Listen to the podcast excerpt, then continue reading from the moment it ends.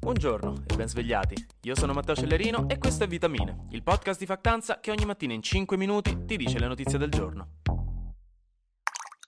Oggi iniziamo il martedì con uno spunto di riflessione a sfondo sessuale, una sex education di prima mattina, quindi preparati tacos e limodium perché la situazione sta per diventare spicy. Recentemente Grindr, che è la più famosa app di incontri per uomini gay, ha aggiunto in alcuni paesi la categoria side, che senza entrare nei dettagli del lessico tecnico rappresenta quelle persone a cui l'atto penetrativo semplicemente non piace granché, preferiscono fare sesso senza.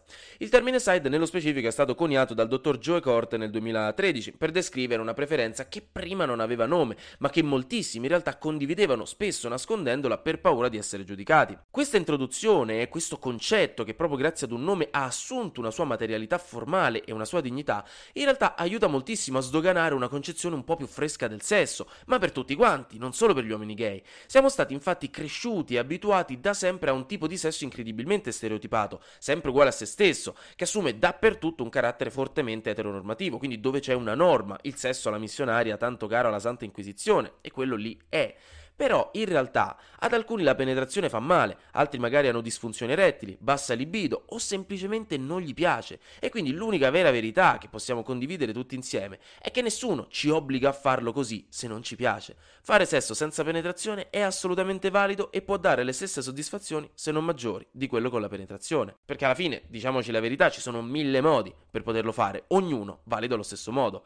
Nessuna vergogna, nessuna imposizione, nessuna peer pressure. Se non vi piace la penetrazione, penetrazione, ricordatevi di parlarne con il o i vostri partner e divertitevi, ma protetti, ovviamente. Abbiamo una sola vita, non ha senso sprecarla facendo sesso in un modo che non ci piace.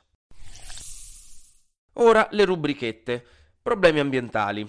In India e Bangladesh la stagione dei monsoni ha portato a inondazioni particolarmente critiche, le peggiori dal 2004.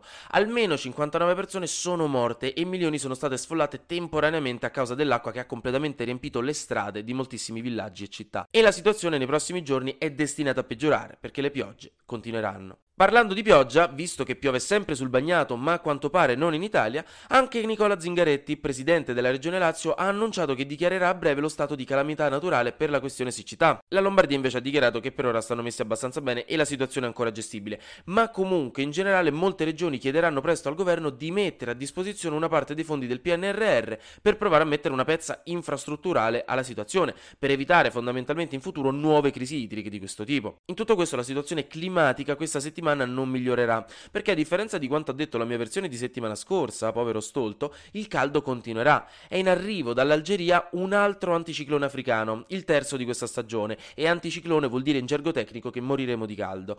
Arriveremo a punte di 38-40 gradi in giro per l'Italia e la prima a essere colpita sarà la regione del nord, ma da mercoledì arriverà anche verso centro e verso sud. E giusto per non farci mancare nulla, sembra anche che stiamo entrando in una nuova ondata di Covid, che probabilmente avrà il suo picco intorno a luglio. Comunque, sempre stesso discorso, la mortalità è più bassa e c'è anche meno probabilità di long covid con la Omicron, che è un'ottima notizia. Però sì, ogni volta che ho detto in questi ultimi mesi che il covid non era più un problema, poi lo ridiventa. Quindi credevo anche che la Russia non avrebbe mai invaso l'Ucraina, per farvi capire. Quindi oggi dico ufficialmente che non succederà mai che piovano soldi dal cielo. Non è fisicamente possibile, non c'è nessuna possibilità. No. Ci ritroviamo su sta cosa tra tre settimane e vediamo che succede. Notizie politiche. La Colombia ha un nuovo presidente, Gustavo Petro, il primo presidente di sinistra della sua storia. Ha vinto il ballottaggio contro il suo rivale Rodolfo Hernandez, mentre la vicepresidentessa Francia Marquez non, non, so se si pronuncia così, però sembrava divertente, sarà la prima donna nera nella sua carica. In Israele la coalizione politica al governo sembra che stia per cedere. L'amministrazione infatti ha dichiarato che entro fine mese ci sarà un voto per sciogliere il Parlamento e andare alle elezioni.